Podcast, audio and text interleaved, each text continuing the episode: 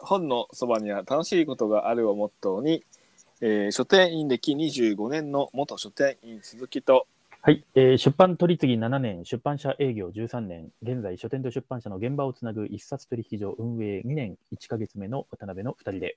えー書店員出版社一般読者の方からの素朴な疑問に答える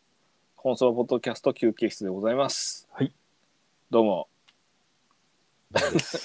どうも。 なんかあの、久々に更新があのー始まってほっとしてくれてる方がいらっしゃるようで、 はい、ええなんかねあのー僕と渡辺君が喧嘩してるからとか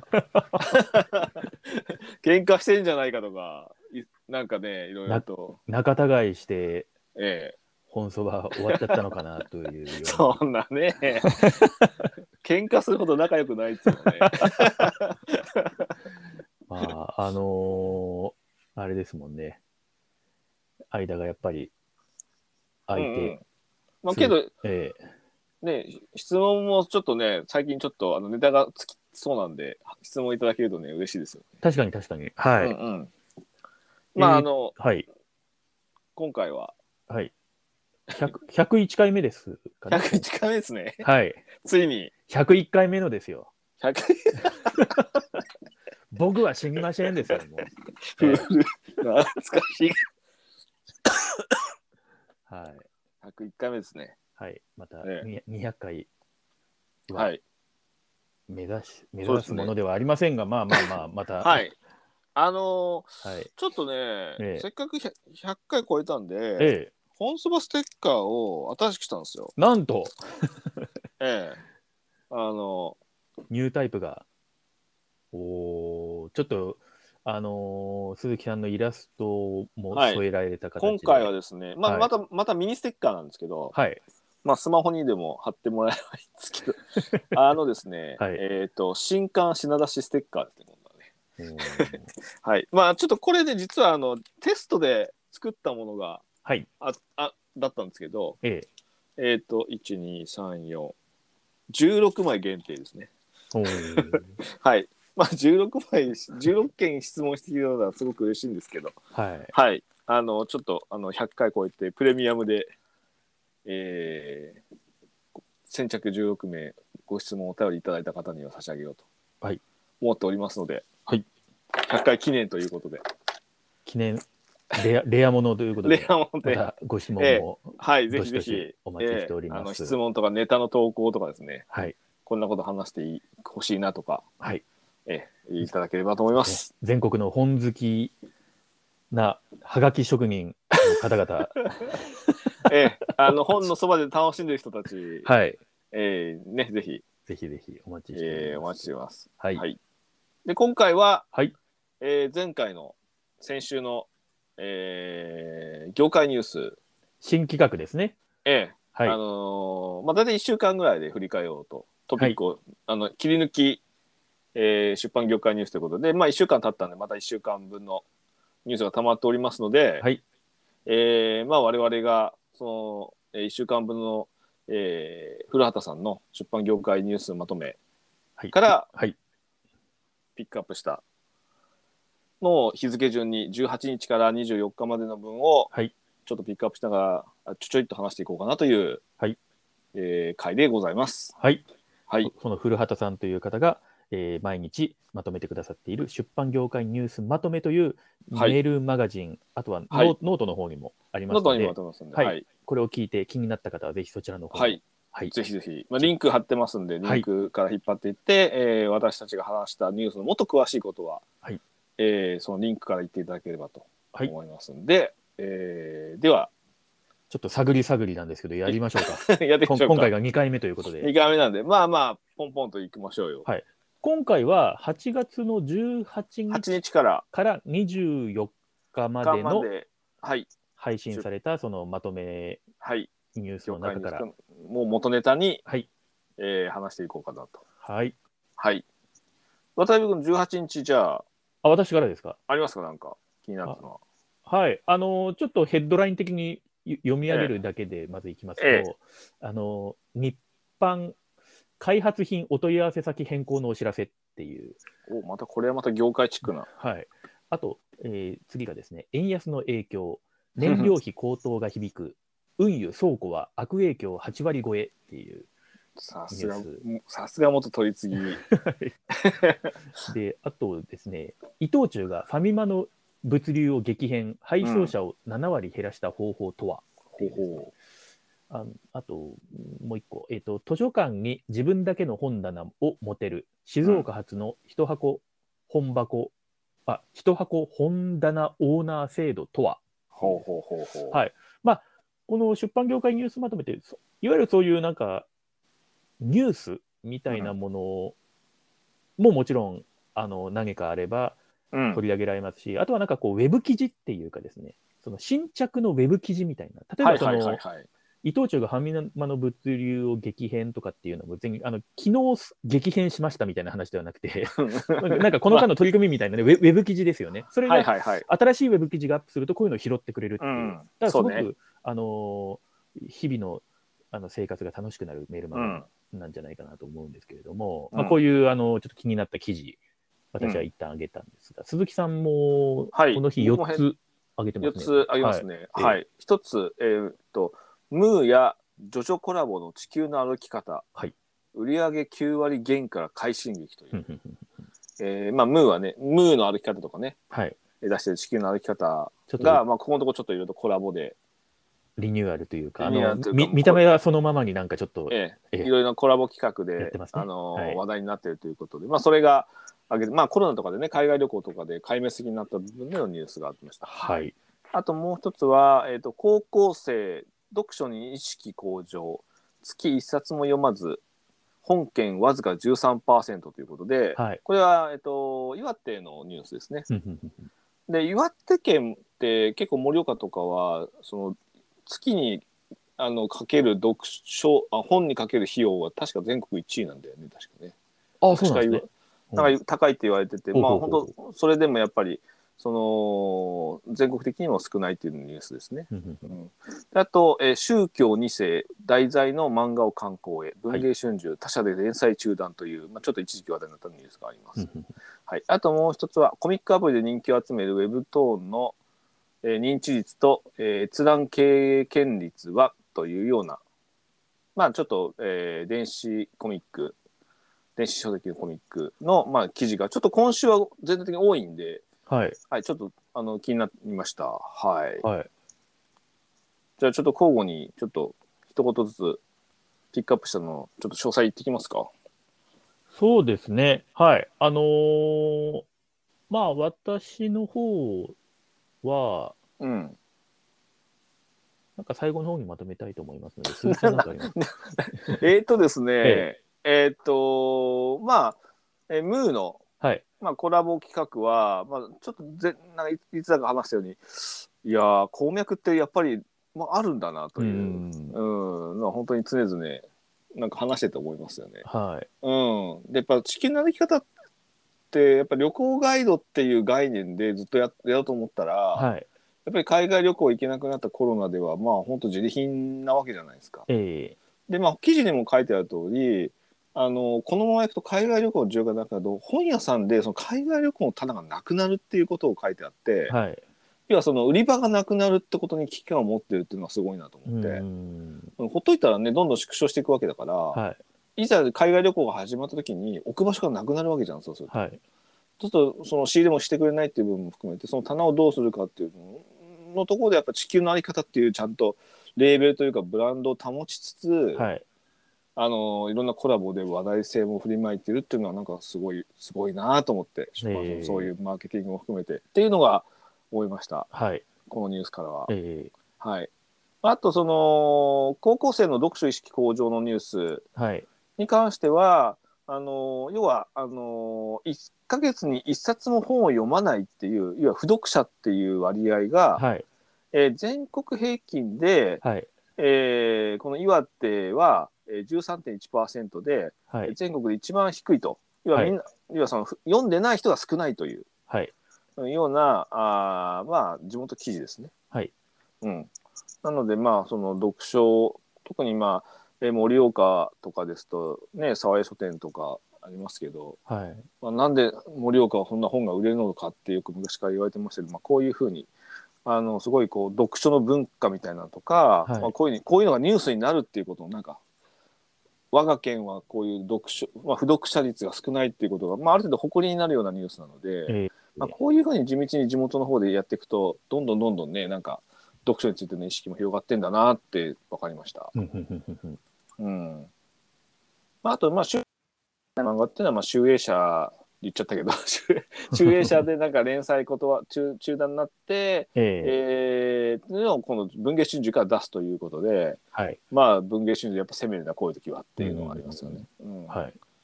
まあ、あと、コミックアプリについては、なんか本当に、僕も、あの、漫画を、電子書籍とかで見ない、まあ、最近漫画もそんな読まないんですけど、うん。うん、あのその中でやっぱりそのコミックアプリのサービスの利用経験っていうのは、うんあの15歳から69歳の間でまあ35%もいるという、うん。うん、というのはちょっとあるし、えー、最も割合が高いのは10代女性の68%とか、うんなんかその辺のまあいろんなその統計を見るとなんかいろいろ電子書籍の今の現状が分かって「へーボタンを押したくなるぐらい。なるほどですね。うんまあでもなんかこう、どうなんですかね、こういう、あのーあれってスマホの前から、なんか、それこそ i モードとかの頃から、なんか、懐かしい。ちょいまあちょいまあ小説とかあったよね。携帯小説とか。とかもね、ありましたし、うんまあなんかこうこういう、まああえてコンテンツって言い方しますけど、そういう、うん、あのものを、まあ、手元で読むというのは、もう多分そのあたりから今に至るようなところもあっうんうんてうん、ただ今は、やっぱりなんかちょっと韓国勢の、そう、だ存から、在韓感が国勢のその、うんまあ、今週すごいその辺のニュース入ってるけど、えーやっぱりその、韓国系のコミで、まあ、スマホでのアプリみたいなのって、はいちょっとやっぱ日本のその、いわゆる紙の漫画のコマの大きさとか表現方法っていうものよりも縦読みとかするようになってきてて、縦スクロールの。そうよね、いまあ、LINE コミックとか、えーうんまあ、そういうのも、まあ、あのニュースになってますけど、はいまあ、ちょっとちょっとこのニュースはねあの今の現状を知るためにはいいかなと思ってあそげうまでしすた、ね。はい。以上13 18日の私の気になったところですあありがとうございます。まあ、ちょっと私の方は簡単にいくと、そのに、日販開発品お問い合わせ先変更のお知らせ、うんこの日販さん、まあ、取り次ぎですよね、当販、日販。はいはいはいで開発品っていうのが、うんあの当販の場合だとマルチメディアなるほど商品みたいな言い方本しますけ以ど外のものですねそうです本以。あ外もの、です書ね籍、雑誌、コミック以外の、その取り次ぎ会社の取り扱い、まあ、なんか、昔だったら CD ドームとか売ってたけどそうですなんかねそうコンテンツとしてまあいろいろまあ、いろんざなものを雑貨とかね取り次ぎさんもあの書店で売る文具そうというかううんものを扱っている、でその開発品のん、うんなんかその部署とお問い合わせ先の変更のお知らせっていう、まあ、まあまあ結構の、たまあ、対対書店さんのうんニュースリリースなんですけれども、はいはいまあまあ少しこう今だとそういうカレ出版社が作るカレンダーとか、うんあのあとはそういうブランドムックとかまあそういうなんか出この時期出版社系のその開発品、マルチメディア障害とかと、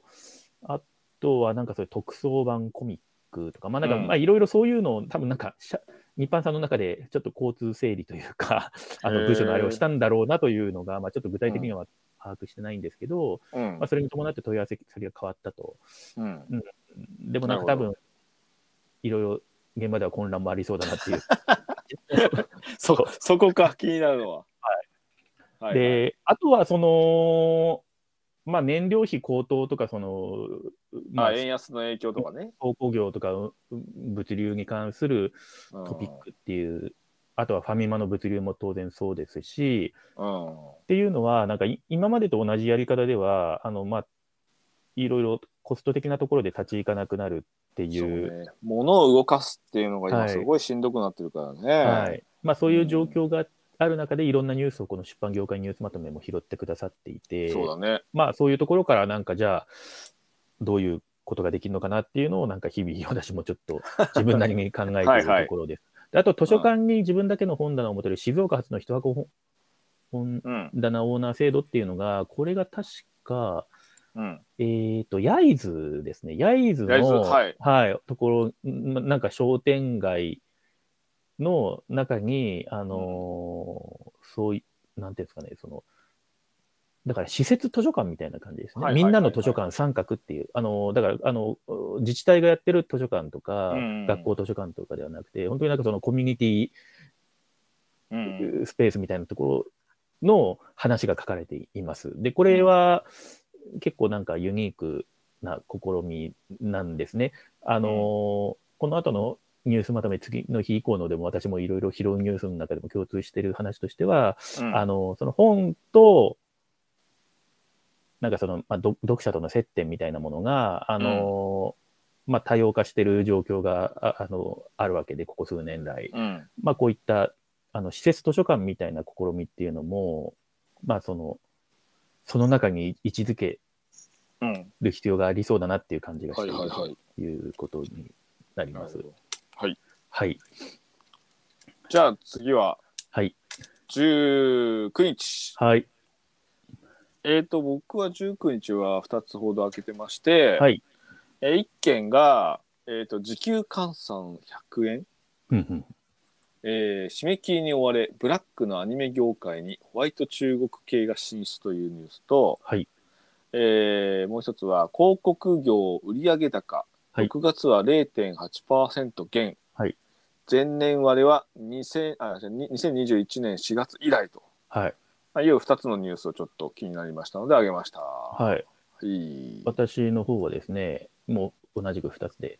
えー、と1つ目が北陸新幹線延伸の福う井ん敦賀駅前に公設書店、うんカフェなど併設で9月1日開業へっていうニュース。もうさすが北陸支店担当、元東阪北陸支店にいたこともある私 はいはいなんですね。はいえで、えっ、と、もう一個が、丸和運輸機関、えうん、 EC 物流拡大を追い風に快進撃、M&A も加速中という。また物流関係のニュースです、まあまあそうですね。はい。はいはいはい。なるほど鈴木さんの方は、こそうねそええの時給関西100円っていうねその、要はアニメ制作れ、はい。の低賃金労働日本のそのアニメーターが、はい。えーこれ僕の友人実は元アニメーターの人間がいましええて、えええええー、と2年ぐらいやったんですけどはい。腱腱鞘炎を土産にやめてきましたねうーんやっぱりやっていけない。と。うんうんうんうん、であとやっぱりそのアニメーターから要はその監督になったりなるまでのはい。その道筋が見えなかったって言って、うんおーもうなんかもうそれだけ絵が描くだけじゃ楽しさだけじゃやっていけないって言っておやーめた人間いますけどまあ本当そのぐらいやっぱり本当大変アニメーターって大変ではい。でまあそれの、えーまあ国内でのそのアニメ制作だとやっていけないところに、はい。えーまあ、中国のはい。えー会社が、えーまちゃんとそういう見合ったはい。賃金で、はい。えーやるということで、まあ、日本の業界だとアニメーターの大半はフリーランスで最低賃金の適用を受けない業務委託契約が多いってもう本当すごいよねうん最低賃金の適用を受けないんですよで動画制作者は平均年収125万円大体平均27歳でという調査結果もあるとはい。いうことで時給に換算すると100円を切る人や、まあ、アルバイトにかけはいで、。まあ、そこで、まあ、ちょ中国の、えーまあ、会社が、はい。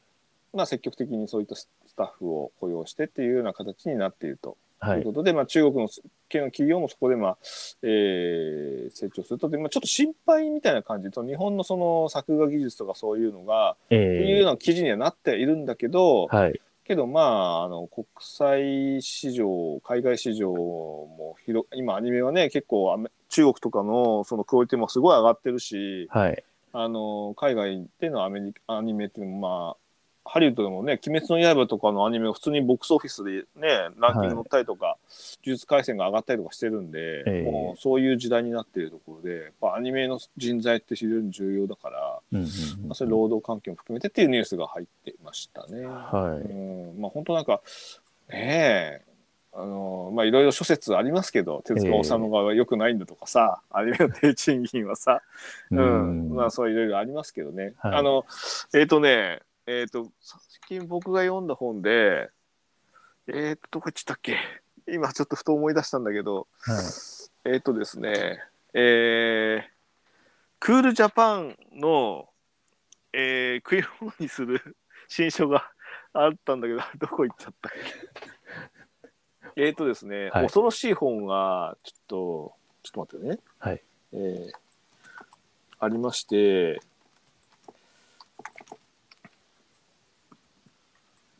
えっ、と、日本の映画産業を殺すクールジャパンマネーっていう、うんうんうんえーとですね、公文写真書のがあるんですけあどあ、、はいはいはい。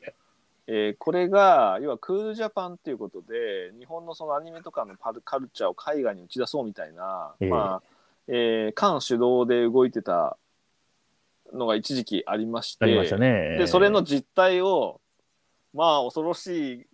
くあの記した本が公文写真にあって、はい。もうやばい、これは本当やばい。あの制作者におか制作時にお金が、いや、給料とか、給料、報酬としてのお金が降りてこない仕組みが、うんえげつないぐらいにあって、えこれこれはね、あの多分読むとね、本当にねあの 暗くなるっていうれか、うん、というのがあって、まあ今、だいぶまともになってみたいですけど、はい。まあまあ、そういうのなんで、ちょっとおすすめですよ、公文書新書の。あの利権、利権みたいなやつですねそう、利。権のやつうが。ん。日本の、まあそういったく国から出たお金を、まあ4日かさっていくやつらがたくさんはい。えー出てくるというのが日本の映画産業を殺すクールジャパンマネーっていう本なんですけど、まあ、そんなのがちょっと読んでたので、まあ、ちょっと気になったですね。はいはい。まあ、あともう一つ広告業界の、はいえー売上高が前年割れという、えー、2000では2021年4月以来ということでまああのーテレビとかだとちょっと出向は減少傾向にあるとか、ええーある中で、えーまあ、ネットはちょっと不規則とかってあるんだけどやっぱり出版業界だとやっぱ雑誌の広告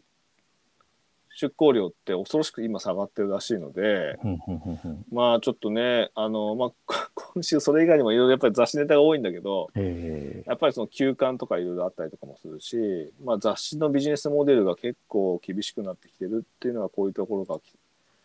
ね広告業界にその、えー売上高分かっててくんじゃないかなっていうのはありますんで、うんちょっと前前振り的な感じでねふんふんふんこのニュースを上げましたはい。はいえー、とじゃあ私の方の、まうあ、ん北陸新幹線延伸の福井敦賀駅前に、うんこう公設書店カフェなど併設で9月1日開業と、はいはいはいまああのー北陸新幹線今金沢までですけれども、うんまあ、それが福井を通って今京都からまあ大阪の方に抜けていくと、うんで今まあ私が住んでる京都の方でも、まあ、ちょっとそのちかなりの地下トンネルを掘るので北陸新幹線通すへためにーね、その環境アセスとか適切なんであろうかとか、まああ、ーいろいろもうそういうのがひそもそも必要なのかみたいな、まあまあ、うんちょっと反対する人なんかも結構いるという状況で、まあでけどなんか北陸新幹線でできて相当人が流れて流れてるというかちゃんと来てるんでしょ北陸の方とかには。まあ、いや、なんか、あの、日帰りだともう非常に難しい場所だったんですよね、私がほそうだよね北陸市でいた頃のに昔はねうん2000年代。そうそうそう。だけど今は日帰りでも行けるようなに感じが2時間、二時間切るんだよね。確かうんだからあのそういう意味ではいい面と多分ちょっと悪い面っていうのが多分まあね。あると思うんですけど、はいはいはい。まあ今日本もすごくこう特に水害とかそういうね、なんか、あのまあこれから地震や噴火などの懸念もある中で、うん、うんあの東と西をつなぐルートが複数あるっていうのはまあポジティブに考えるべきなんでしょうけれども、うん京都は地下水とかもあって、まあ、京都もおお酒なんかもねあの伏見の日本酒とかもあるじゃないですか、はいにはいはいはいに豊かなその地下水脈資、源うんうん地下のところをあまりあの人間も分かってないところを掘るのはどうなんだとか掘った時に出てくる土どうすんねんとかっていうのが、うんまあ、ちょっと京都の僕の立場としてはこう ハイキング好きな渡辺としてはそういうのあるんですけれどもうん自然を大事にしようよみたいなのがあるんですけど、うんまあ、敦賀の、福井の敦賀からすると、うんまあ、やっぱ北陸新幹線がこう伸びてきて敦賀止まるので、うんということで、なんか9月1日に、うん公設書店ですよ。全国でも珍しい公設書ね店。公設うんうん。だからこれもなんかその本屋というものの中新しい形として、あとは公設っていう意味ではなんかそういう、なんだ自治自治体のお金が入っって運営してるのと、八戸ブックセンターさんとかも確かそうそうだでったすねと思うんですけども、うんまあ、そういう全国でもあまりないあのパターンとして、でこれには、あのー丸善優勝堂さん、はいはいはいはい。まあ、あの丸善さんのなんか大学の中でなんかブックセンターみたいなやつとか運営してるような会社さんなんですけど、うんうん丸善、あとは外商外商部門とかをやってるような丸善優勝堂さんと編集工学研究所、で編集工学研究所はあの松岡聖吾さんがうやっん。てて、あの一時期あの丸善丸の内本店にあのうん。なんかい飲酒お店の中のお店みたいな感じでなんかああの、あのえっー、と、名前なんだっけちょっと今で忘れちゃったんですけども、はいはいはい。えっ、えっと、ちょっと、松岡本部じゃなくて、なんかその名前の人。ああ、そう、 ま、あそう松丸本舗です。松丸本舗。はいい。はい。でね、あの、それを、まあ、たあとは無印良品の本のセレクションとかも関わってたりとかもするんでしょうか。うんまあ、その、編集工学研究所さんと、その丸善優勝堂さんが、えーその、えーお店の、お運営をですね、うん。手掛けて、名前は、えー、知恵並木ということらしいですね。で、そこカフェ併設で、駅前のにぎわい創出に大きな期待をかけていると。うん。まあ、実際どうなることやらという感じなんですけれど も、まあ9けど月えーね、まあ、本屋さんを選んでくれたってのは嬉しいじゃないですか。えーうんだから地元の方からしたら間違いなく嬉しい出来事だと思いますうし、んまあ、こういう駅を使って、まあ、新幹線に乗る、乗らないは別として、うんあの駅使ってで、ね、あの学生さんなんかね高校生とか、うんはいはいはいはあいれ。だから、まあ、そういうところにまた読書のあれが広がっていくのはすごくうん。いいなぁなんて思って一度なんかこれできたら見に行ってみたいなぁなんていううん。ふうには思いますけれどもね。はい。といなるうほどね。新たなはいまたそういうお書店のあり方というようなところです。おーはい。はい。あとは丸和運輸機関さんっていうそうのん。ところは、あのーまあ知る人ぞ知るという感じなんですけども、あのーまあ、なんだろう。た宅配、宅配会社はいはい。で、まあ、基本的にはそのなんかほ本の配達、本本じゃないや、えっと、E- EC のあの配達みたいな、小売りうん。のなんか物流みたいなのを手掛けてる会社さんで、今すごい伸びているっていう。で、うんまあ、あのこ主要な顧客にはアマゾンがあって、うんうんうんで他にはあの無印良品のあの良品計画とか、あと、松木用とか、ニトリとか、なんかいろんなところの EC うん。のなんか走行管理とか配送の受託みたいな。だからなんかあの EC をそういう大きい小売りの企業があのやろうとなった時のなんかアウトソース先としてすごくなんか選ばれているっていう、うん。あの会社でうん。でまあ結構なんていうんですかね一代でその社長がここまで大きくしたみたいなうん。のをなんか前別の記事で読んだことがあって、うん。はいまあ、そこからなんか結構気にしてるんですけれども、すごいね。なんかさ、はい記事見たらさ、えええー何これ、20、売上高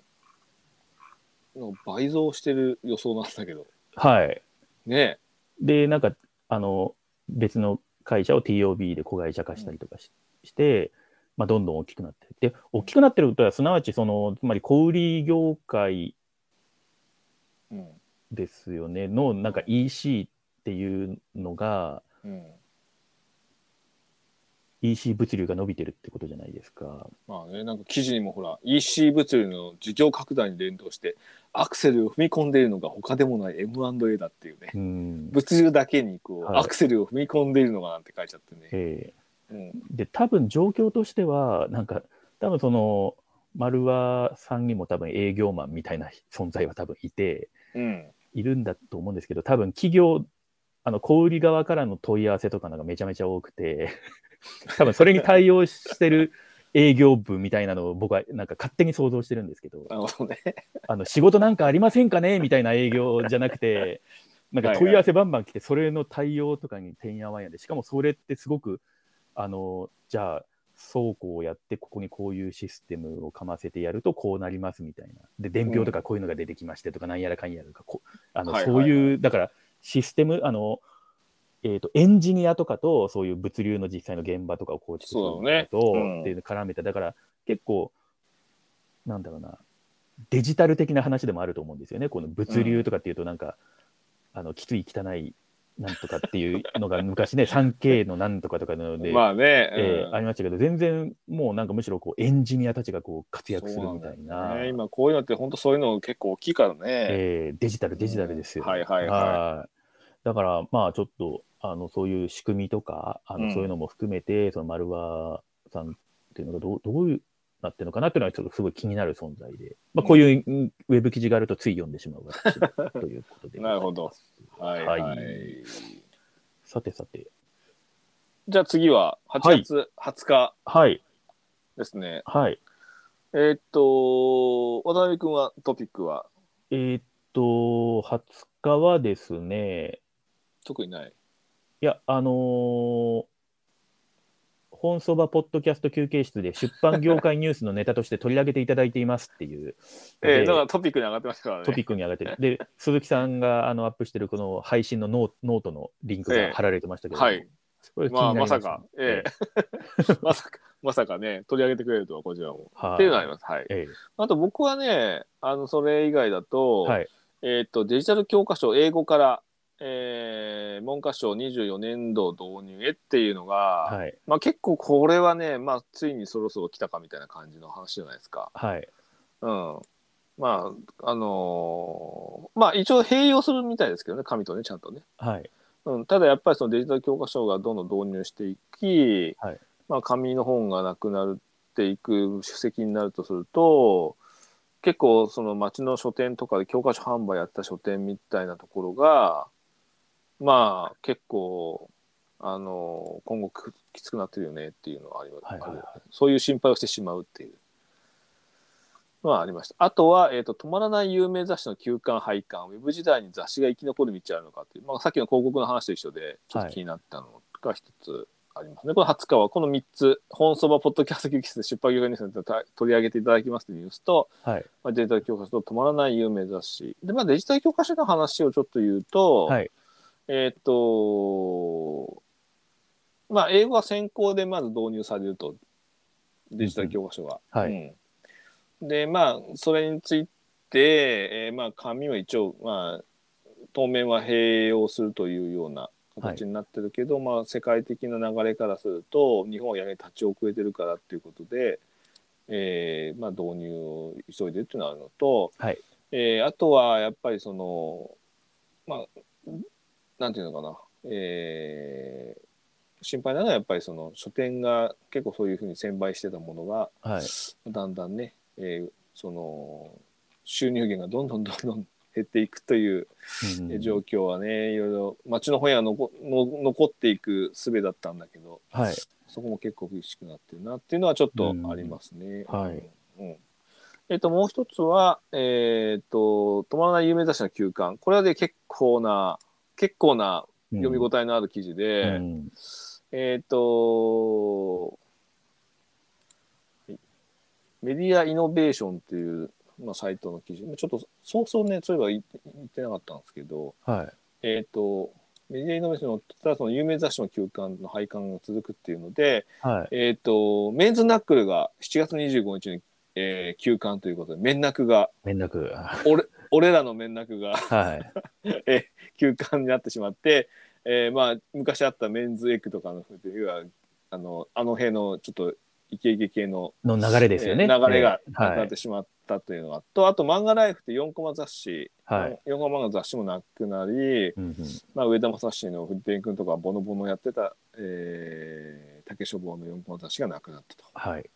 あと他にもファッション雑誌のセンスとか、はい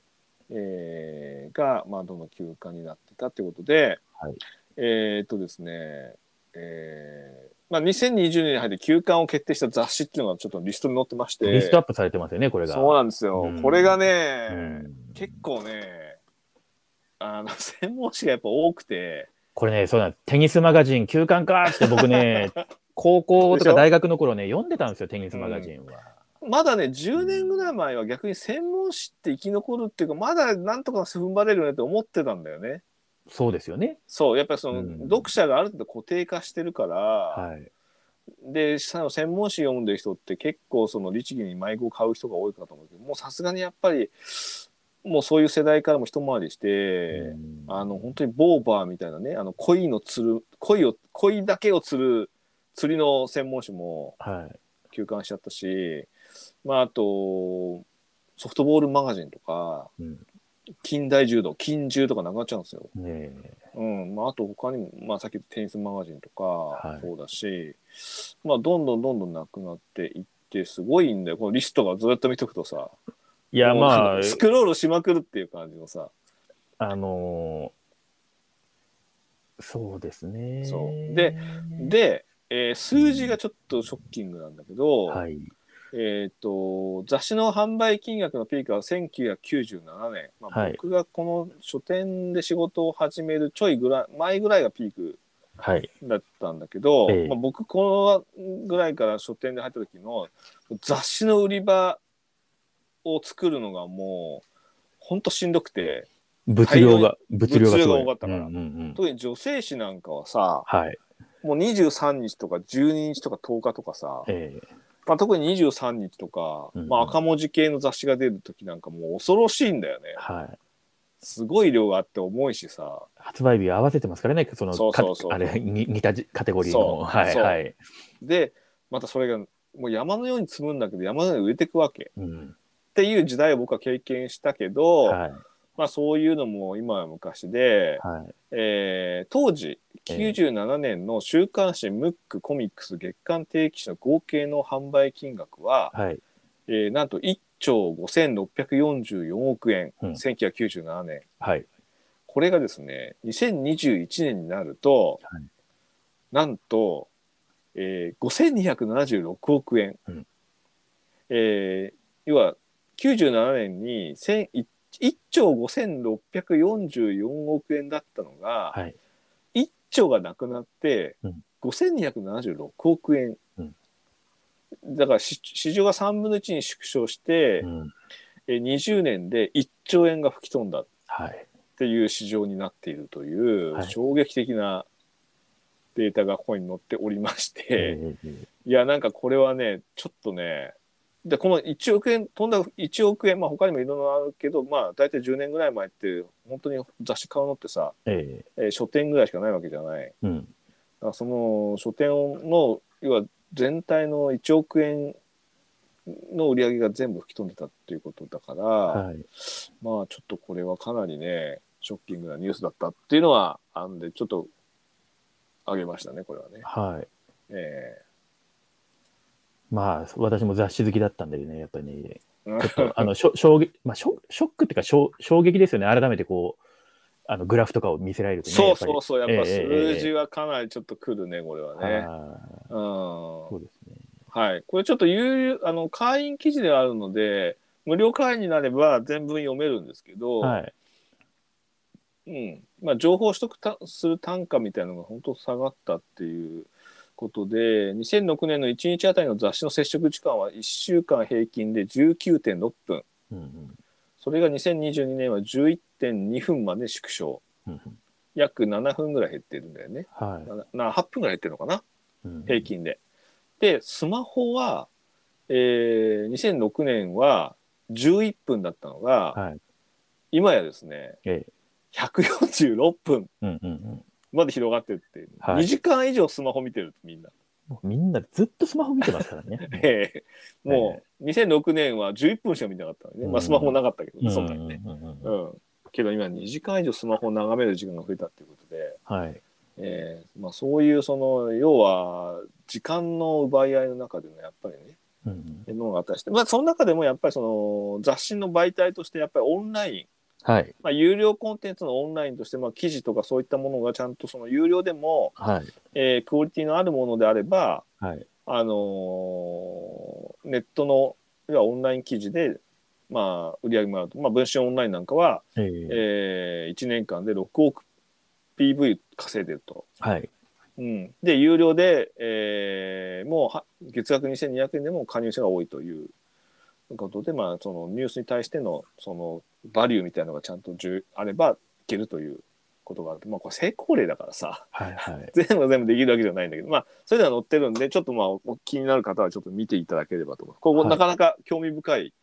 えー記事なので、うんうんうんうんえーっと8月20日の、えーメディアイノベーションの記事ですね。はい、はい、ぜひ読んでいただきたいと思います。はい。まあ、ちょっとその20日の部分で私ももう一個だけ、あのー気になる記事として、まあ、ちょっと今の雑誌の話との流れとしても読めるんですけれども、はいはい。えっと、クロス D マガジンうんかける企業時代、うん、漁師編集長の対談を通じて紐解く紙メディアの価値とはっていう、はいはいはい。で、これ、まあ、ちょっと、あの、今お話しすると、あのー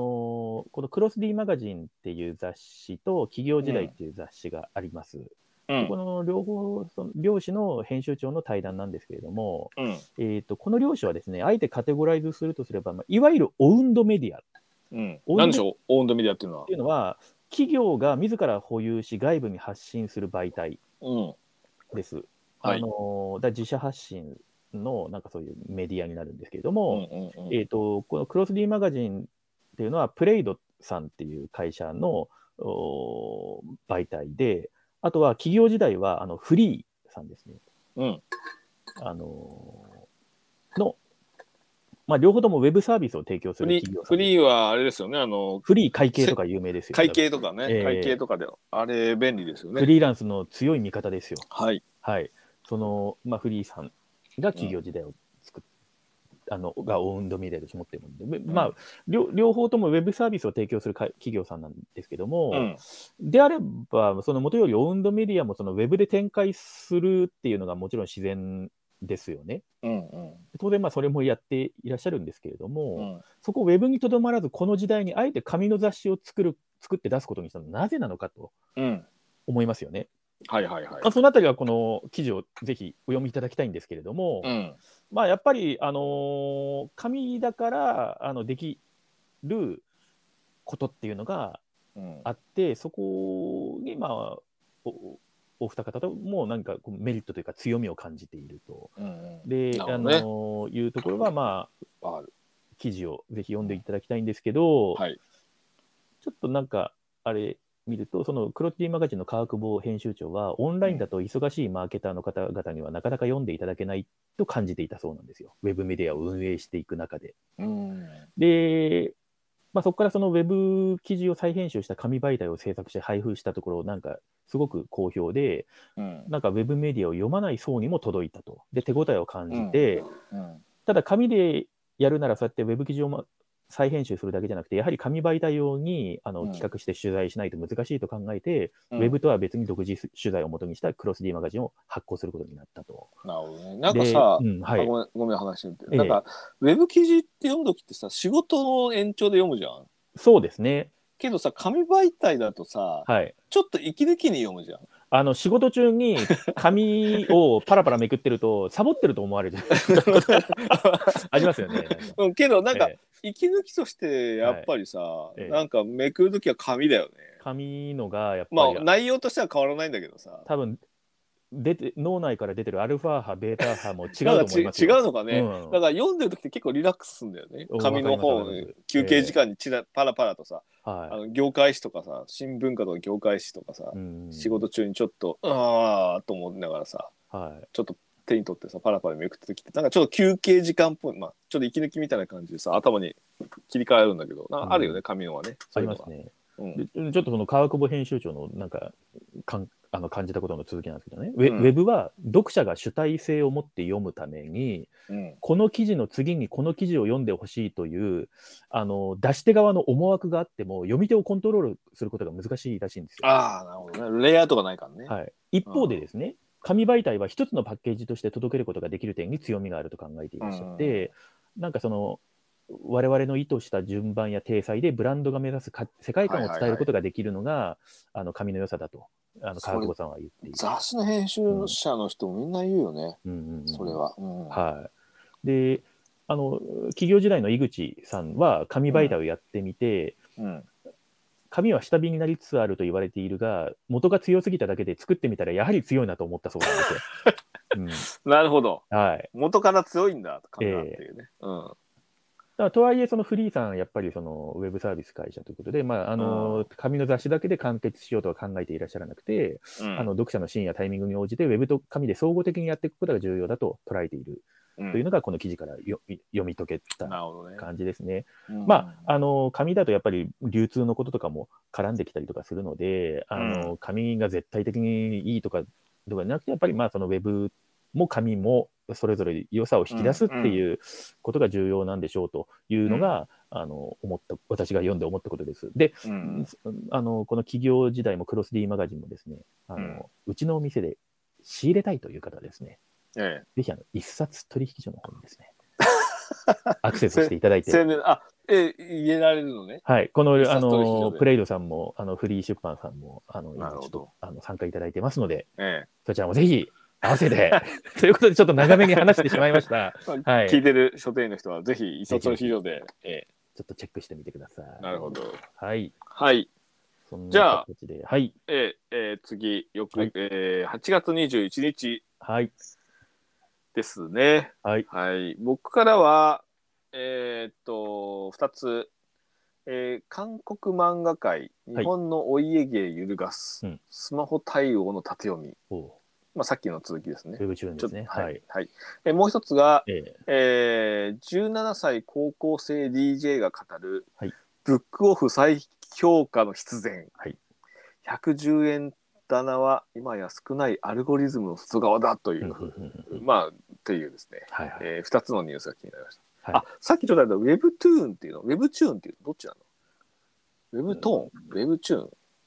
ンなんかウェブせト正式ゥにウェブトゥーンみたいに私はよトゥーン読んでたんですけど、うん合ってんのかなちょっと不安になってきましたね。 ね使わないから分かんないんだけど、はいまあまあまあいいやはいもうその2つですね僕はトゥーンとかってなんかギャグやってるお笑い芸人さんいませんあ村上そう正治村上正治は 突然何を言い出すんだルーンでしたっけまあ、まあいいや。ドゥーンン。です。はい。はい。はい。 えっと、ええで、この日、えっと、8月21日でしたっけうん、21。あのーこれちょっと鈴木さんも気になるニュースで挙げてましたが、私の方からは、高校生がやってみたいアルバイトあ、そうそう、これ僕も挙げてましたけですど。ね。えええー高校生がやってみたいアルバイト2位、カフェ、喫茶店、はい。 1位はっていう、はい。えーウェブ記事。うんうん。はいこ。れちょっと後で話しましょう。はい、ええでいいのかな、そう私は、はい、この日は。ははいい。はい。あ、あともう一個もう一個あった。古希を迎えるテレビはどこへというのがもう一つ挙げてましたね、僕。はい。まあちょっと、ええなんか今週いろいろ衰退記事が多くて、うんうんうん衰退していく記事が多いんだけど、はい。えー一つはそのさっきの続きでかスマホ韓国の漫画界が、はいえーまあ、スマホのもので、えー縦読み要はそのコマの配置とかね、はい。えーそういったものが、まあ、日本は結構昔その、えー韓国の、えーそういうウェブ漫画アプリが出た時には要は縦読みで敵じゃないと思ったらしいんですよ。なんだこれは、なんだチミはと。そう。要はその漫画のその縦と、あの、コマのその、いわゆる、えー表現方法っていうものを基づかない、うんうん。えー4コマ漫画みたいな感じの単調な、っていうものがあったんだけど、今やもうユーザーがもうそういったところも、えーそういうのをもう関係なく、えー上がっ、見ていく人が増えたという記事はい。と、あとはまあ、あとコンテンツの、まあ、要は著作権収入が日本は結構その、えーうまくいってないというようなのが各国との比較で入ってたりとかしてて、えええっ、と、人口一人当たりの著作権収入っていうのが、えー世界で日本は19位らしいです。ほうほうほう。うん、1位はスイスらしいんだけど、ええうんであと国内総生産 GDP に占める著作権収入っていうのは、はい。日本は24位で、うんえーフランスは1位っていうらしいですね。うん米国は結構低い、まあ、ちょっとこのデータのあれが分かんないですけど、まあ、そういうちょっと数字もやっぱりあったりして、えええーあと二次創作についてのこととかも触れられつつ、はいえーまあ、そういったそのコンテンツビジネスについてのちょっと、えーもっと柔軟にやっていこうぜみたいな話のものがあります。うんありました。はいというのがあんで、まあ、ちょっとねなんかなんなんていうのかな、あのー日本の、ままあ、これもちょっと書いてあるんだけど日本の、まあ、漫画のそのなんか全体的な、えーし枠組みっていうのが雑誌の、まあ、出版編集者が強くて、うん。まあ、そこで作品を一みんなで作っていってで、えー、としかも漫画雑誌に要は専専属作家が、まあ、要は固定化してたじゃない、はいま。あ、今もしてんだけどえだからその例えば、えージャンプとかマガジンで両方でこう書く人はいないわけじゃん。ーはい。どっちかにいる。まあ、移籍なんかすると結構事件になったりとかうんするぐらい。で出会ったのが、まあ、そういうその編集者中心主義主義ではなくて、まあ、韓国系の漫画の人は逆にその別に、ま、雑誌出版社とか関係なくもうネットでその書きたい人がどんどん発表してでで後からその収入とか販路がついてくるみたいなカルチャーに韓国はなっているみたいな感じで、ら。はい。まあ、その対比をまあちょっと指摘してるみたいな感じが日経新聞の記事でありました。うんうんうんはい。まあ、これはちょっとね、あのちょっと今週トピックで多いんで、こういうのがあはいり。ます。はっきりなって。ああともう一つは、えー、17歳高校生 DJ からブックオフ再評価の出現みたいな感じで、はい。えっ、と、まあ、ざっくり言うと、まあ、子供の頃とかブックオフが近くにあって通い詰めて、えーその中でやっぱりその読書傾向とかブックオフで培われたということで、うんうんえーやっぱりそのアマゾンとかそういうネットとかとは違ってそのカオス感みたいなのが、まあ、目に入ってくること、まあ、要はそのなんていうの、えーまあ、書店だと、まあ、せんあの独立系だと結構選書されてたりとかするけどそういう外的要因がないままはい。カオスでバラバラにあるのがいいみたいな感じうんうんを、まあいいんですよみたいな感じで。まあ、アルゴリズムっていうものがあるじゃないそういうそのあのレコメンドとかそういうものの外にあるのがブックオフだみたいなうんうんううんうんん感じで言ってますね。高校生まあ、そうですよね。ね。だから書店、まあ、ブックオフも、まあ、 あある意味において書店ですけれどそうも、まあ、けどさ、あ あののーまあ僕が書店時代もさ体験学習とか中学生とか来てさよく行く本屋さんはどこですかって聞くとブックオフを上げるとき結構びっくりしたもんね。 あのうん中高生とか、まあ、小学生もそうですけど、うん地域にブックオフしかなかったら、そこはもう本本屋屋な本屋なですから。うん、でただなんかまあここに書いてあるようにそのなんか要はそのいろんなものがあってカオスでそのアルゴリズムの外側だって言うんだけど実は僕は結構そのブックオフってはいアルゴリズムっていうその決められたものともう結構閉鎖して閉鎖感閉塞感みたいなのがあってうん地域地域でやっぱり違うんだよね置いてあるものあが。置いてあるもの違いますね。やっぱそう出出物が違いますからね。 違うんで、はいはい結構その地域性が大きいんで自分の地域性の中でやっぱりの中でのその、そこで買ったそのいや読書家とか読書の文化みたいなのによって左右されちゃうんです品揃えがえ結構それはさあの思ってる以上に実は閉鎖低速感はあるんだよねー実はね、うんうはん新刊とかよりもさ、ういんっていうのがあるのはちょっとこの記事を見て僕は少しちょっと違うかなと思った記事ですね、はいうん、というのがあったりとかして、え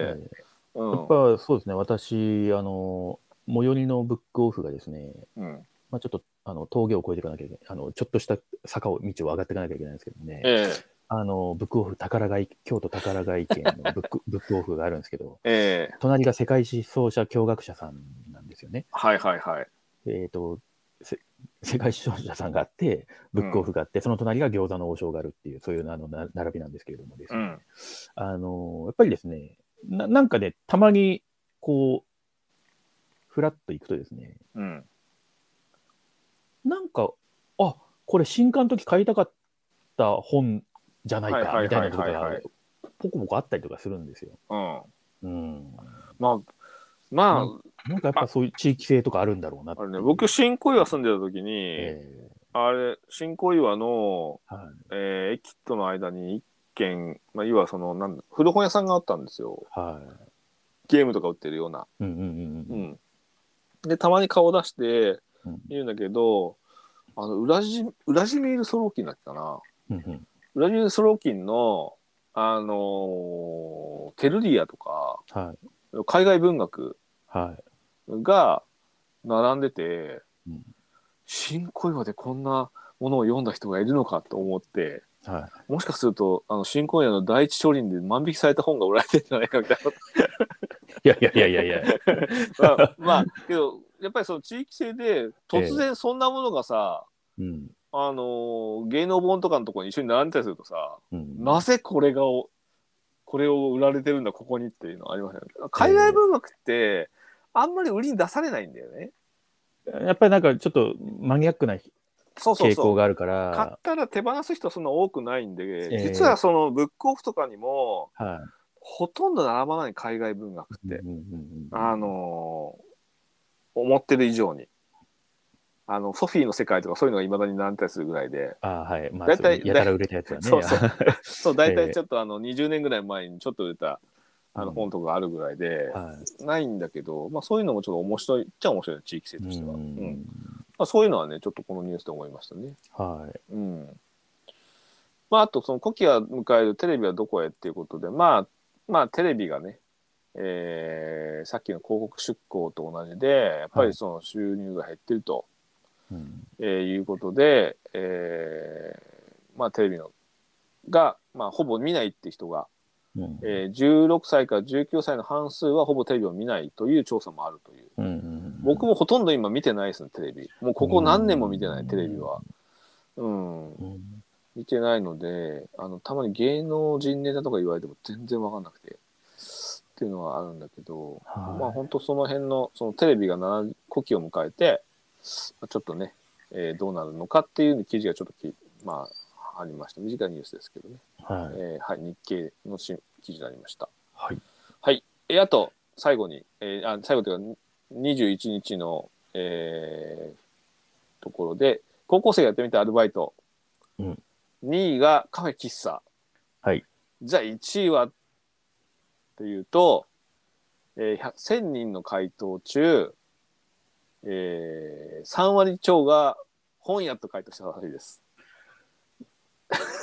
これだから、あの、LINE が調査したんですよね。そうそうそうそ LINE が全国の高校生を対象にアルバイトについて調査して宣言から回答を得た。だから多分これも、なんかそういう LINE だから、調査としてはそのウェブ経由ですよね。う。まあだろうね。おそらくはう。ん。おそらくですけども。うん。それでも、本屋、3割ぐらいが本屋と回答したというのは、うん。なんかまあちょっと、おっていう、おいいねっていう ふうに直感的には思うわけですけれども。まあ僕もあの、大体わかりますよ。あなぜ本屋選ぶのか。多分なんでし楽ょ楽そうだからです。 僕もそうだったもん。僕も初めて本屋でバイトしてやるう。かつての。の自分が、そうやっぱり。うわ、ん楽そうと思って、本屋ってうんうんうん。レジ立ってりゃいいんでしょみたいな感じでう。んうんううん。ん、まあそういうことじゃないんだけどあのええ実際入るとさ、ええけどまあそれもあるしあと本屋ではバイトしてるっていうのはこれ高校生に聞いてるじゃんはい。高校生って意外とアルバイト禁止のとこ多いよねそうなんです。で、うんあの、記事の続きで、えっと、アルバイトの経験の有無について尋ねる質問もあったらしいですね。うん今しているというのは全体の1割、だから100人。はいそうそうそう今していないがしたことはあるという人と合わせると全体の2割弱にとどまる結果となったと。うんはい、学年でで比較すると2が、2年生以上でアルバイト経験がやや高くなり2割強、うんうんうん今しているという割合は2年生が最も高く、特にはい講義女子では2割そう弱とだなねったなんて書いてまあ、ただやっぱりアルバイト先が結構重要じゃん居酒屋でできないじゃん高校生がまあそうですね。なかなかねええけど、まあ本屋だったらさえまあなんか対面的にもさえうん安心してくれよ親もはいっていうのはあるかもしれないよねはい、あのこれね、高校生時代に全員強制的に本屋でアルバイトしたら、うん万引きは減ると思います。まあみんな黒黒わかるからねアルバイトをしてみてよかったと感じたことっていうところで、働くことの大変さを知ったとか、お金の大切さを知ったとか、はいはいあとははい貯金ができた、増えたとかね、うん好きなものを買えるようになったなんていうのがあるんですけども、まあやっそうね僕ぱもりこ高校1年の入学式にバイトのバイトを雇ってるコンビニに行ってうんやったお金稼げると思っても高1からバイト始めましたけど、うんうんうんやっぱりねそのお小遣いとかじゃなくて自分で働いて稼いだお金のはい、このななんていうのかな金額もそうじゃん、まあ、数万円手に入るってなかなか高校時代高校1年なんかさ16歳の時にないじゃんええそれがさ、まあ、月1回そのお金が入ってくるわけじゃんバイトすると、は一生懸命働いて、そうそうそうそう、うんだからそれもさどういうお金の使い方とかもさ自分で自由に使えるっていうことの凄さ、うんうんあとやっぱりそのコンビニなんでレジとかでやっぱりいろいろ仕事したりいろんな接客するんではい、いろんな大人の年齢大人の年齢とか下の人たちとこの会話をしなきゃいけないので、うんまあそういうのも結構経験としてはいいよね。うんうんうん、横年柄上、な、横柄なお客さんの振る舞いを見て、うん、ああにはなりたくないねとかなりたさくな、いねとか。うん、とかあるし、う、うんん。あのー可愛がられたりとかさ、うんうん。ねあったりと か、あるからさ、えうんまあ、このなんか学校の自分の年代横の広がりつながりだけじゃなくて、うんその年上とか先生とか親以外のはい。大人の人たちとどう接するっていうのは結構いい経験になるんだよね、うん。うん。っていうのはあるんでまあけど書店を選んでるというのがね、まあちょっと年齢層もそうですけど。うんやっぱりなんかこう本を身近に感じてるということの裏返しのような気もするので、うんこれちょっとなんかグッドニュースのようなに読みましたけれども、うん、まあけどは、けど今書店でアルバイトってどうなんだろうね。人手不足だけどバイトは募集してなかったりするからね。うん。あんまり求人情報出ないんだよね、アルバイト。その書店ってさ、まあそうですね。うん。あの、あのーどっちかっていうと、店頭に張り出すぐらいだよね。求人し媒体に掲載すしてもね、それコストかかっちゃったりもするし。そうなんだよね。うん。けどさ、僕、千葉の書店働いた時は、はいやった時は、アルバイト募集結構ネット、インディードとかさ、あはいはい。載せるとさ、ええやっぱりみんなああいうところでさあのもうスマホとかで見てますよね。そう見てて気軽にやっぱり問い合わせてくれるようになると人は来るんだよね、ええ店に貼っただけだと結構ね昔は僕は店に貼っとくとお店にちゃんと来てくれる人が働きたいって言ってくれることでお店を分かってくれる人が働きに来るって思ってたけどはい。もう今やそんな余裕もなくうん。人でもないから、ええもうやっぱりそういうものに頼るしかないよね、うん。うんまあ、よく来るよねそうするとねそうですね。はい。まあ、そういうのは、ちょっと、アルバイトの記事では面白かったですね。はい。うん。はい。じゃあ、次、 22日。 22日。はい。えー僕は一つだけ。はい。えー誰か私を追い詰めて、コロナ禍で人気の原稿カフェとはとはいいうはいはいまあ、一つはい。ありました。はい。はい。渡辺君はどうですか私はですね、米国小売業界、小売の目視録を乗り越え、うん新規出店が増加っていうニュースと、はいはいはい。あとは CRM 嫌いで有名なファミマ CMO 足立光氏は、本当に CRM が嫌いなのかっていうニュース、2つが気になりましなるほど。た。はい。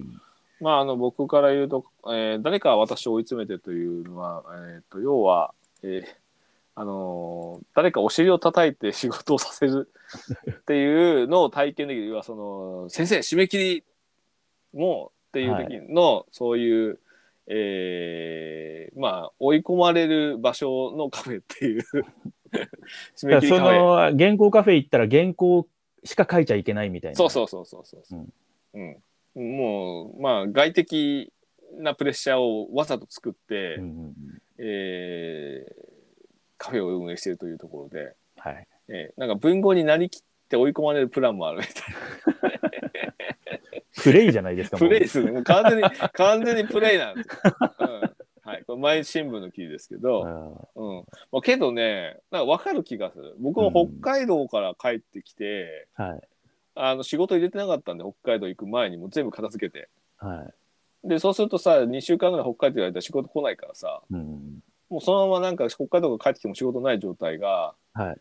もうなんかすごく心地よくて、はい。けどまあ、あの、ポツポツ仕事が入ってくるんだけど、ギリギリまでやる、やる、やる、やる気が出ないわけ。もう、なんかやる気スイッチがどっかにや行るっちゃっ気たがんどでっすかか行っちゃったんだよ。ええだからもう本当ギリギリまでもうなんか仕事しなくて、うんうん。っていうのがあったんだけど、ここのところに来て、ちょっともう本当に、あの、毎日仕事が埋まっちゃって、はもうニッチもサッチもいなくて、い、はい。やるしかねえ状態になって、ようやくなんか自分の中で踏ん切りがついたっていう か、あ、これやらないとまずいなっていう。 うんやっぱりなんかね、人からお尻をこう蹴られる感じで、まあ仕事ってやっぱそういうのあるなと思った。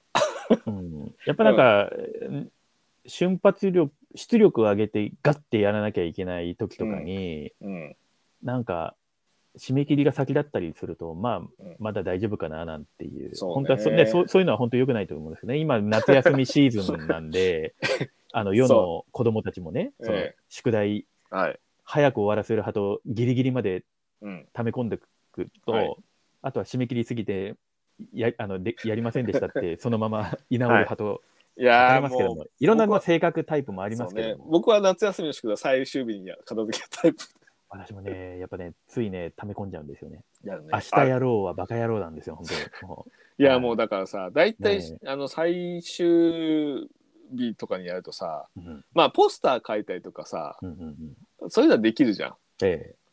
けどさあの毎日なんか日記でなんか記録つけたりするようなあの宿題になってたりするとさえはい。まあ不可能だよねもうだから、 30日間とかその日の天気とかっていうのも、今、そネット時代は知る。そう今はネットで調べられるけど 昔はね、本当図書館行って新聞とそうか、そうそうそうそう本当そうだったよね、そういう感じですよ。う、うんんうんこれ夏休みの研究3年間あの猫の研究では全部同じ研究で通した からか飼い猫の、い、すごいですね。まあまあそんな感じでねいやっぱりね、なんか、まあ、仕事ってある程度こう連続して何かがであのあ目の前に現れるとだんだんそれを乗り越えるなんか筋力もついてくるんだけど、うん突然なんかサボってていきなり現れるとそれを乗り越える筋力がないからまあ、ちょっと億劫になってくるっていう。体力落ちてるところもありますよね。仕事体力みたいな、そうね。そうそう。だからこういう、んやっぱりちょっとね、あの追い詰めるっていうのを自分から、自分からやっていくってのはいいよね。 はうん。だからちょっと、それをしゃべしゃべりたいがためだけにこのニュースを選びましい。た。なるほどですね。はい。近況も兼ねて。ええ。はい。はい。まあ、私の方もですね、あのーニュース、その、まず、米国小売業界、新規出店が増加っていうことで、うん。これ別にあの、なんか書店が増えてるみたいな話ではなくても、その小売りみたいな、これもなんかその主要小売企業の新規出店計画みたいな表あの表とかもなんか出てたりとかするんですけど、ウォルマートとか。いや、えっ、とですね、企業名見てもちょっと知ってる企業あは、そうなんだ。小売りなので、だから、ちょっと僕自身はなかったんですけあ今あなるほど、ど今、なんかある。ファイブピローとか。5ドル均一店とかあるんだね。そうなんです、そうなんです。それで 100, 均100均だ。ダラーストアも全部そうじうん、企業名は見たことないですけど、その業種ってとこ見ると、ダラーストアっていうのがあって、ゃん。これ1ドルで買い物。まあ、要するに。にそういうことですよね。だから、まあ、あうの、アメリカの100均みたいな感じだと思うんですよね。オフプライスでもそうでしょだって。んそういうリサイクルとかそういうんでしょだって。なんかそういうことなんで、なんか割と、ああ、なんかインフレっていうこともあるし、うん。やっぱりそういう安いお店があの出店増やして、うん。そのスケール、なんか規模のビジネスみたいなのを、なんか多分小売りの方もやってやってんのかなみたいなのが、あまーアメリカにもやっぱメガネ専門店ってあるんだね。あ、とあるでしょう、それは多分 ねえ、もうなんかさ僕さ無職の時にさハローワークでさ、はい、求人チェックしたんだけどさはい。もうさメガネ専門店の求人がすごい多いんだよね。やっうんうんうんぱメガネ専門店ってなんだろうね人手不足なのか店舗数が多いのかすごい多かったなうんうん儲かってんのかうんな。うん、なるほどね。はい。で、ああとは、ちょっと自分の中で、あそういうことなんだと思ったのが、うん、あの、こうやっぱりその、この業種のとこ見て、アスレチックウェア専門店っていうので、なんかアスリータっていうのとファブ、ファブレティクスっていうのが、うんやっぱなんかその3、40点出店してるみたいな感じのことが書かれてて、あー、で、な、な、このアスレチックウェア専門店みたいな。で、あの、なんですかね、その記事の中で、えっと、あ、こう、アスレジャーファッションみたいな単語があったんですよ。アスレジャーファッションって何と思ったら、なんかその、今、コロナ禍とかだと、うんあんまりこうフォーマルな格好とかも外行かないとしないじゃないですか。うんでそれでいてなんかその体なまって、まあ、運動みたいなそういう流れもあるし、はいはいはい。あのーなんかそういうなんていうんですかねススポースポーティーな、うんあのー感じの服装アスレチックとレジャーを組み合わせた造語ですよね。で、これって多分もうに、全然コロナの前から、あの、アスレジャーって言葉あったんだけど、私が単純に知らなかっただけでもあるんですけど、うん、実は、これ、あれ、もしかしてワークマンとかそっちの路線じゃねと思ったんですよ。なん かあははワークマンプラスみたいのとかで、今ワークマンプラスはそうだね。で、なんかまあ、そのキャンプとかアウトドアの文脈みたいのであれですけど、うんなんか多分なんか、あの、そういう、あのジョギングしてる人とかそういう人うはんなんかワークマンの服とか着てる人も多分多いと思うし、うんあワークマンこのアスレジャーの波にも乗ってたんだ実はみたいなうん。あのアメリカの小売りのニュースなんですけどなんかちょっとあワークマンすげえなやっぱって思ったってい うですね、あまのあけど、海外のそういう小売りのマーケティングというか流れは多分チェックしてんじゃないのうん、してるでしょうね、アパ当レル然のように。アパレルってやっぱ流行りとかあるからさ、うん、ね日本の小売業で、やっぱアメリカを研究するっていうのは、そのずっと昔からの定石ですからね。そうだねええ3年後5年後に日本に来るとかよく言われるからね、はなるほどねはい、はい。で、あとは CRM 嫌いで有名なファミマ CMO 足立光氏は本当に CRM が嫌いなのかっていうニュースなんですけど、うこれん CRM ってあのカスタマーリレーションシップマネジメントっていうののあの略なんですよね、CRM。はいはいはいあのこれちょっと私、その、それこそ取り次ぎいた頃とかから、この CRM みたいなのを個人的にちょっとこう、いろいろ、なんか研究してたっつうか、うんあの、時期がちょっとあって、専門家では全然ないんですけど、はいはいあのあ、久しぶりに CRM ってき聞いたなと思って、で、うんまあ、なんかあえて訳すと、なんか顧客管理というよりも、顧客関係管理みたいな日本語に訳すと。うんうんうんあの、要するにお客さんとの関係性を、うんなんかその、まあ、マネジメントっていうか、まあ、なんかそういうあの作っていくみたいな。で、その時に、あのお客さんの顧客情報とか、なんかそれ例えばその購買情報とか、はい行はいはい動はい履歴みたいなものを知っておくと、そういうのに対して、例えばじゃあ、このお客さんにはクーポン発行して、もう一回お店に来てもらおうとか、うんまあ、みたいなこととかが、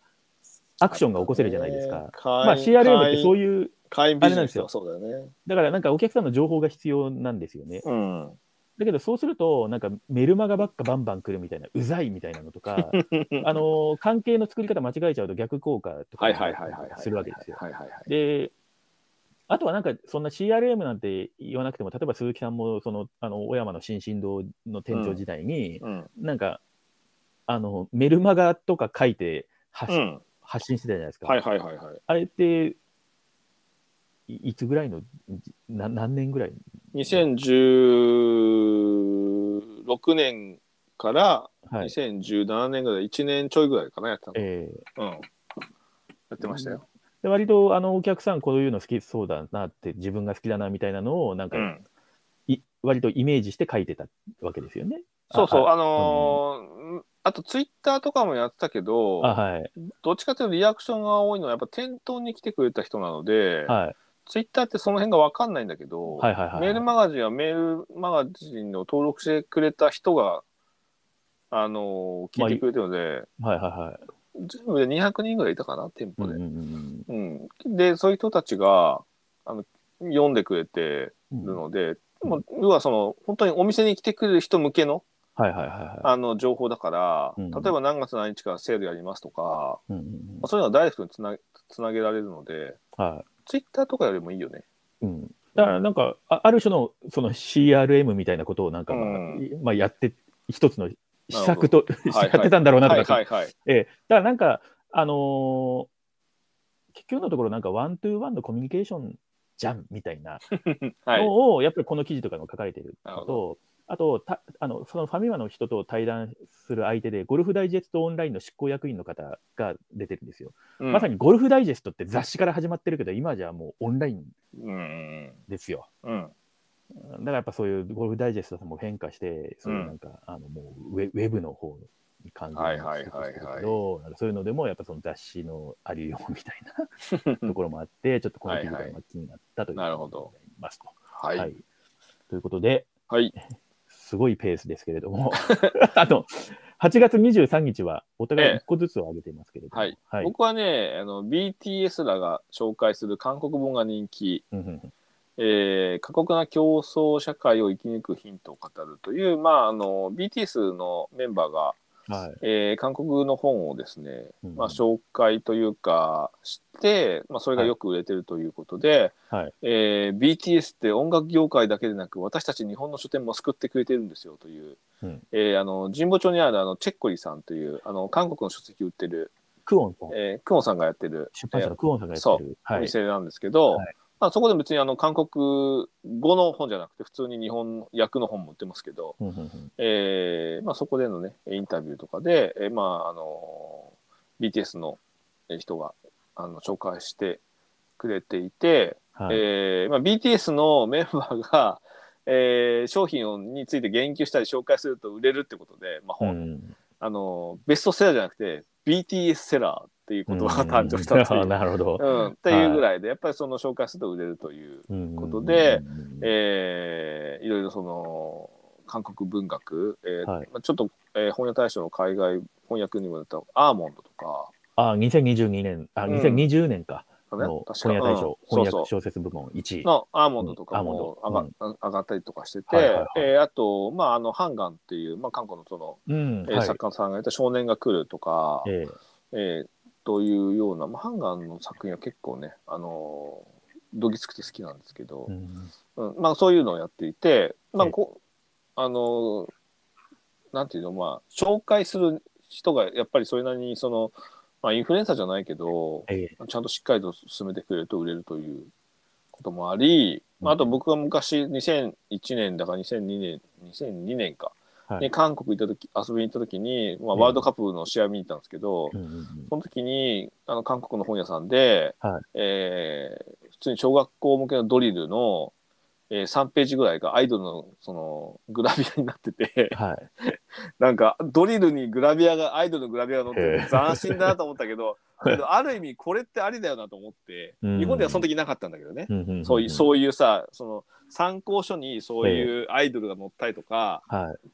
当時はなかったあの「萌えたん」とかそあのそゴロゴ13」とあかー「ゴロタン」とかさ、はい。そのぐらいがギリギリ精一杯で、うんうんうんまあやっぱりその当時は学さんにそういう他の俗っぽいものを入れるのはなかなかきあの避けられたところで韓国はアイドルの写真とかのさ普通に表紙に載せたりして売ってたから、えええええまあまあ韓国はそういうの強えなと思ったんだけど、うんまあまあちょっとそういうのもちょっと思い出しながらえはい。 BTS やっぱすげえなっていうのはありましたね。ううんんはい、渡辺君は、あはい、はい私の方は、えっ、と、コンビニ7月の売上5ヶ月連続増加、まとめ買い傾向広がるということで、えっと、これは NHK ニュースウェブのリンクが貼られてたんですけれども、うんあのーまあ、そこで、こう、新型コロナウイルスの感染が拡大する中、一つの店舗で様々な商品をまとめ買いする傾向が広がり、うん客単価の伸びにつながっていると見ている7月は例年より気温が高めで冷たい麺類やソフトドリンクなどの販売も好調だったと、まあ、調査をした日本フランチャイズチェーン協会の、うんおー言葉としてあの書かれているんですけれども、うんどうもなんかピンとこなくて私の中の実感として。うんでも、もともとコンビニの毎月の売り上げが上がったか下がったかとか、私ずっとこう、連続性を持ってぼっちしてなくて、うんポンとこの7月が5ヶ月連続増加したんだって、このニュースを見て。うんで、なんか腑に落ちなくて、うんで、なので、あの、またちょっと深掘りして、あの、調べたりとかをし,、うんしたんですけれども、はいはいはい。あのーただまあ、なんだろう、そこで、なんか、やっぱ、ああ、そうなんだ、みたいな風には、ちょっとな んか、自分的にはなんか、なんだとでもそ、そういえばそもそも7月あんまコンビニ行ってなかったわって 思って、あ自分はねでそう、自分自身が。まあけどさ俺はさなんか雨多かったからじゃないかと思うけどね、うん。なんか7月変な天気でしたよね。なんかずっ梅と雨明け早かったけど。そうそうそうそう、ん梅雨明けたら結局なんか戻り梅雨とか言ってさ、ええ俺も北海道で結構苦労したけどさはい雨多かったじゃないそうですよね。うん、ほんでその後猛暑来たりとかするからなんかあんまりこう外に出るというよりはもう本当近場のコンビニでうん動かなかったみたいな感じが、まあ、あと第7波もあったしねコロナのね、ええうん、もあったからそういうのもあったんじゃないかなと思うけどね。そうですね。うんで、なんかまあ、あの、ちょっと興味のある向きは、あの、まあ、流通ニュースとか、そういう、あの、、もうちょっと専門の、あの、ニュースを載せてる、あの、ウェブサイトとかもあるんで、そこで、うんまあ、同じニュースが、あの、例えば、セブンイレブン、ファミリーマート、ローソン、ミニストップ、それぞれの、あの、売り上げの増減とかを7月どうだったかとかっていうのとか、うん読める記事とかも別であるので、はいはい。まあ、この出版業界ニュースまとめの記事から、うんもうちょっと深掘りするなんて楽しみ方もできるぞととなるいうほことど。で、はい、はいはい。あのーちょっと気になったニュースでした。はい。はい。はい。じゃあ最後、はい、 24日、まあ今収録している、まあ、日がく日ですね。はい。当日。えっ、と、僕は2つ挙げてまして、ええー、1つが、Z 世代ホラーコンテンツ調査。ー、はい。ホラー消費は10代女性に伸びしろ。うんうんっていうのが1つ。はい。えーもう1つが、えー後藤正樹氏、えー、富士、本コアで霊能者出演に抗 議。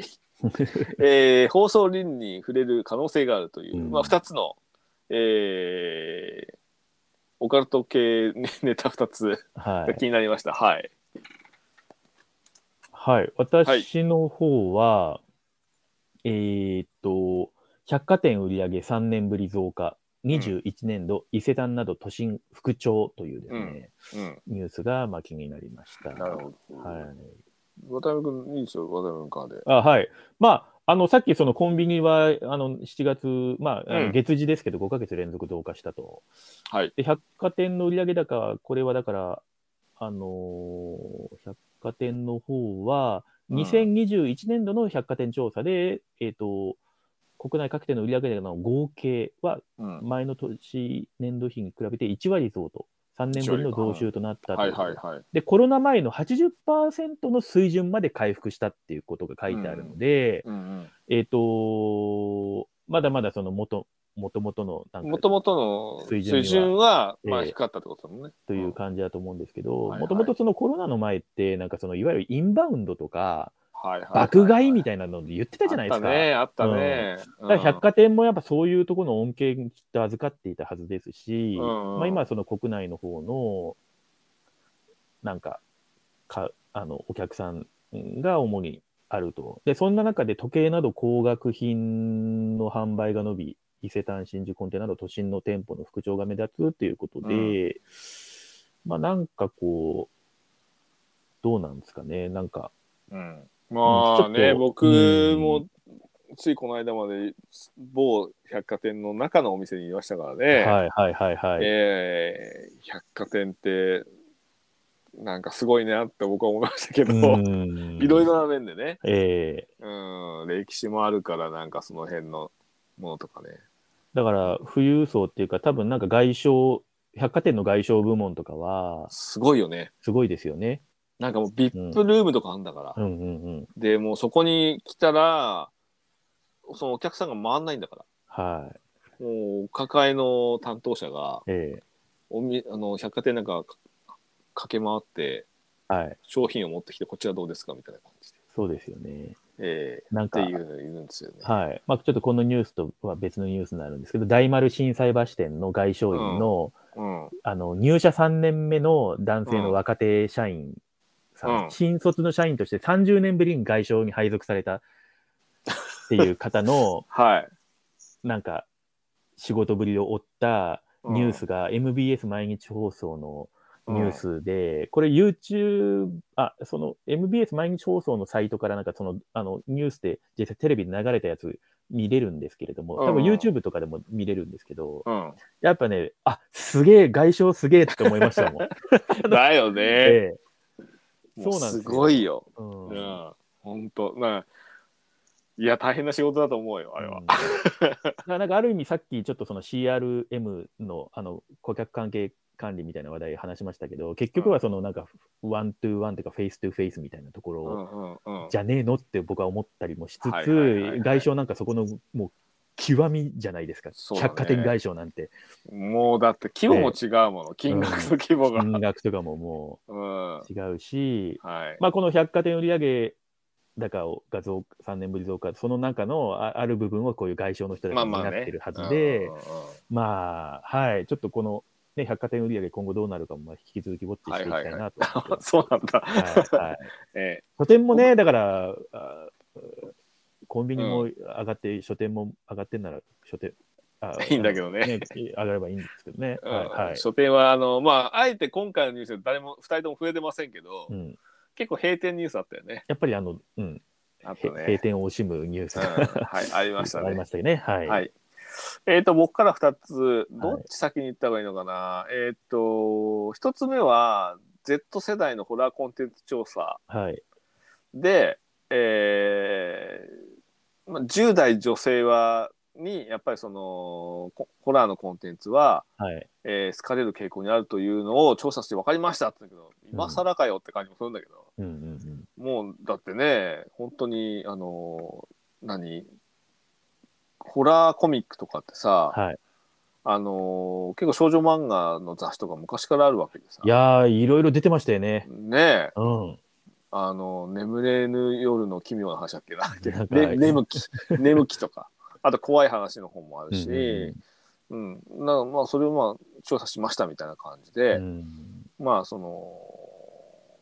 なんていうのこれは MAB メディアホールディングスグループのホラーコンテンツ制作会社である闇というところと、はい。えー東洋学園大学の現代経営学部教授でフリーアナウンサーのヤッシーオ恵子氏が Z 世代を中心としたアンケート調査の結果をまとめて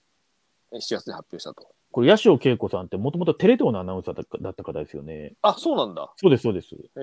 え。あのー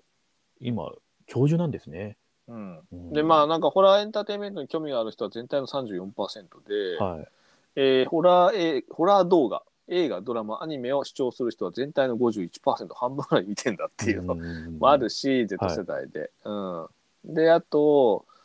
えーホラーアトラクションうんうんお化け屋敷、はいえーとかでは、えーディズニーランドのホーンテッドマンション、うん33、ホーンテッドマンション怖くないけどねは俺一度しか中学生の時は行ったことないけどね い。えーうん、あと東京ディズニーシーのタワー・オブ・テラーが30%。まあディズニーランドはみんな行ってんだね。うんううんんうん僕は富士急ハイランドが好きなんだけど、うんうんうんええまあまあそういうところにあるし、まああとそういうその、まあ、10代の、まあ、Z 世代がホラーコンテンツに対して、うんうんまあ非常にこう、なんか、あ市場があるぞと。いうのがあってまあ、まあけどもうみんな分かってたよね。うんっていうのはちょっとあるけどね。うんはまあそういうのがあって、えーまあやっぱりその、もう僕も YouTube とかでい。はい。心霊動画とかを漁ってたりするんで、うんうんうんまあ10代かかわらず 多いんだけど、はいまあその中で次のニュース、えーこれ結構最後、つ次のニュースの前にちょっと豆知識ぶっこんでいいですかいいですよ、どうぞ。先ほどあの元テレ東アナウンサーの,、ええそのえー大学教授の八潮恵子さんなんですけども、はい。旦那さんはですね、あのスポーツノンフィクションライターの金子達人さんなんですよ。あ、そうなの知ってましたあ、そうなんだ。そうなんですよ。いやー。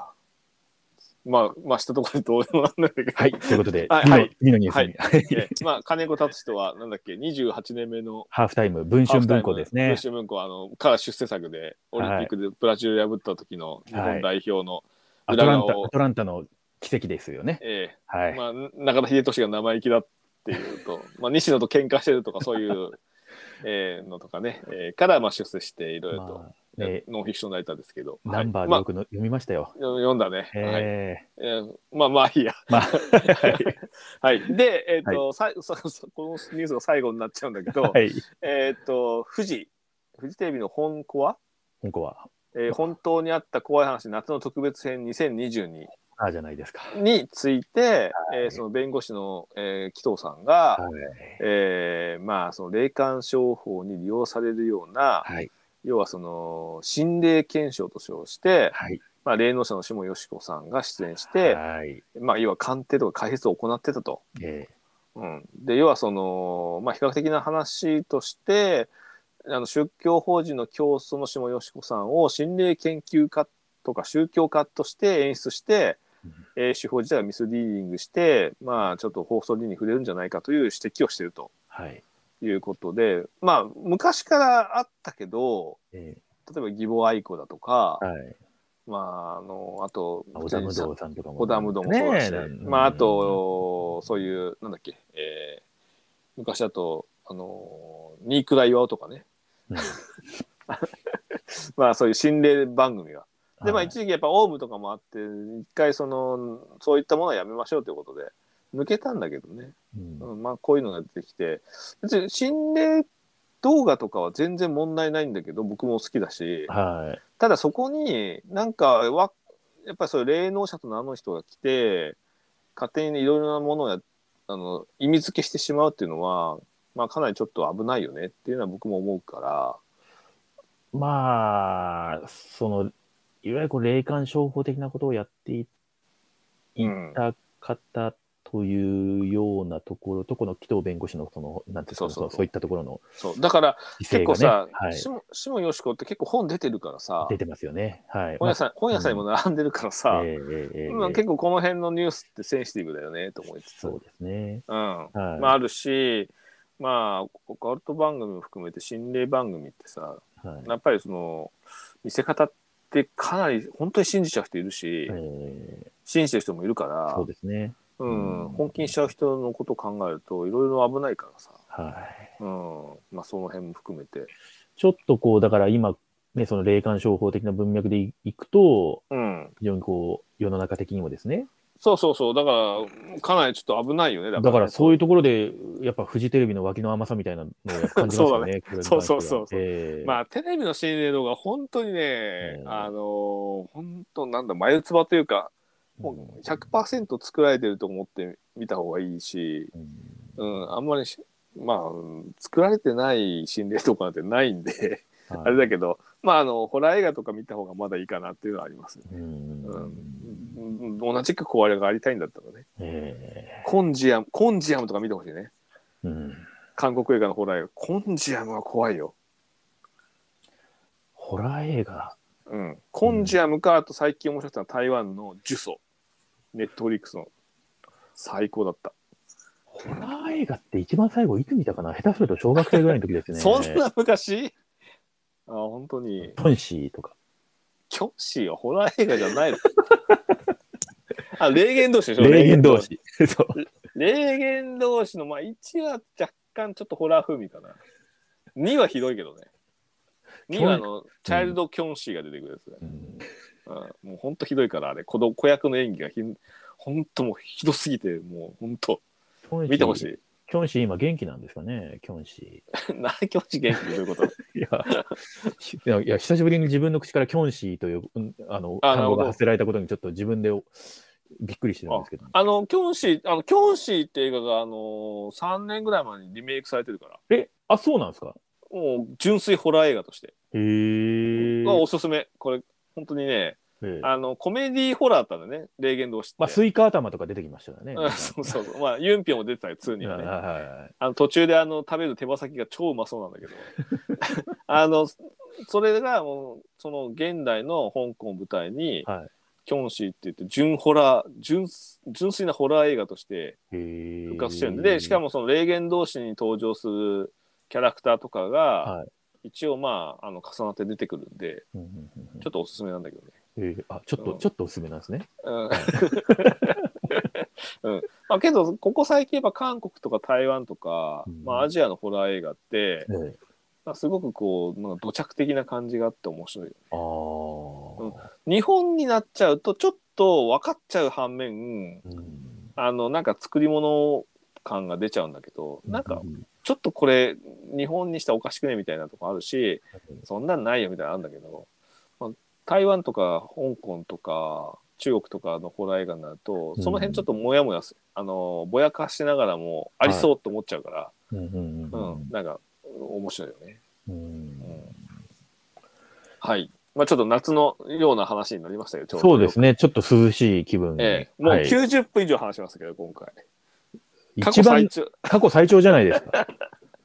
これ、まあいいですか、あの仕事中にこう、出版業界のニュースも分かって。ながらで聞くのはちょうどいいかもしれないですね。えうんえ、はい。とはいいう、えーちょっとまあ長々としてましたが、はいええまあ、あの、来週もう少し少なくしようね。まあそうですね。お互い気になるニュースが多すぎということ多がす判明ぎしまてし、たね。うんはい全部で今回29トピックになってるんで、うんええまあ、せめて20個ぐらいにしとこう か、これって思いますけど。